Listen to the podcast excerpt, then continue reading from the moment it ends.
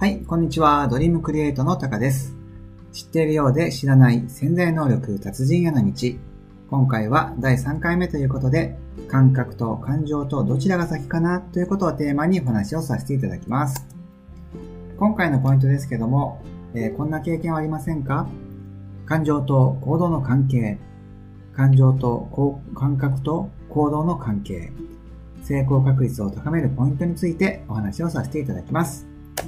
では早速本題の方に入ってまいります。こんな経験はありませんか？初めてのことに挑戦するとき、特に全くやったことがないことや新しいお仕事をするときなんかですね、ワクワク感とドキドキ感というのがあるかと思います。わからないことがいっぱいあるんだけどな、なんか怖いな、果たして自分にできるのかな、失敗したら恥ずかしいな、嫌だなとか、うまくいってほしいなぁ。でも、きっと、何々だろうなぁとかですね。成功したら、よし、何々してみよう。きっとこれだったら喜んでくれるかなぁとか、いろんな思い、不安や期待が出てくるかと思います。この、ワクワク感という期待感とですね、ドキドキ感という不安感ですね。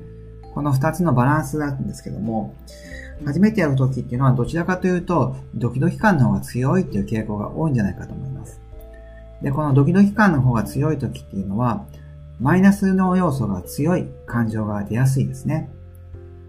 その感情をもとに行動していくと、やっぱりうまくいかないな、できなかった、やっぱり私には向いてないかも、みたいな、こんな結果になりやすいです。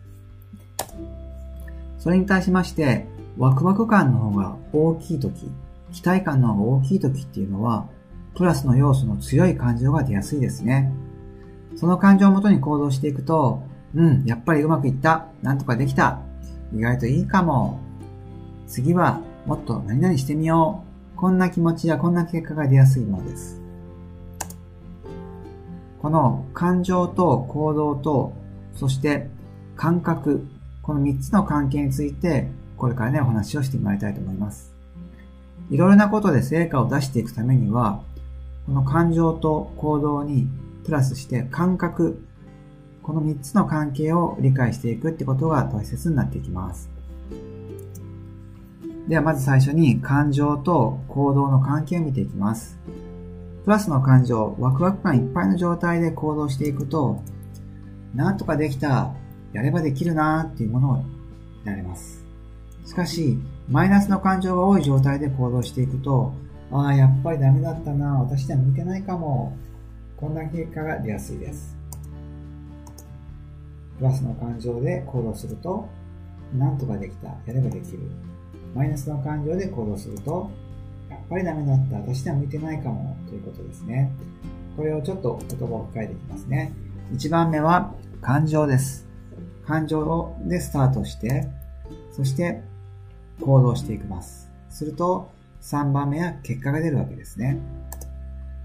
結果は何かというと、感覚なんですね。やっぱりこうやればいいんだっていう感覚が出ます。やっぱりこういう風にやったらダメなんだっていうのも、これも感覚、結果なんですね。こういう順番で、感情、行動、感覚が出てくるわけです。プラスであってもマイナスであっても感情で行動すると感覚が出てきます。プラスの感覚もマイナスの感覚も出てきます。さあ、ここからです。うまくいく人、うまくいってる人、そして私たちが初めてやることに挑戦するときにはこの矢印の順番を逆にしてあげるんですね。感覚をスタートラインにして感覚を大事にして行動してみる。すると結果は感情という結果が出ます。ここが大事になってきます。感覚をもとに行動していく。感情が出ます。お料理なんかの場合だとよくスプーンね、大さじ何杯、小さじ何杯なんてことをよく出てきますけども、だいたい感覚でやってありますよね。こんな感覚、だいたい大さじ2杯ぐらいかなという感覚でお料理をしてみます。行動してみます。すると3番目、美味しかった。あるいはちょっと塩辛かった。あるいは甘かったという結果が出てきます。じゃあ、その出た結果に対して次、もしもうスプーン小さじ半分減らしてみよう。そして行動して料理していきます。すると、あ、ちょうどいい感じになったというね、美味しかった、美味しくなったという感情が出ます。そしてその感情をもとに次、また作っていくと、あ、美味しくなった。この塩加減がちょうどいいんだっていうね、お料理の達人になっていくわけですね。こうして感覚を大事にして行動していく。そして出てきた感情、美味しかった、まずかった、塩辛かった、甘かったってね、そういう感情で次の感覚を作り上げていく。こういった形で作っていくといい形になっていくんですね。これはお料理だけではなくて普通のビジネスにおいてもそうですね。人間関係においてもそうです。この順番を大事にしていくということがポイントになります。1、2、3、そして3が次の1を作っていく。こんなイメージです。この感覚というものをね、大切にしていくということです。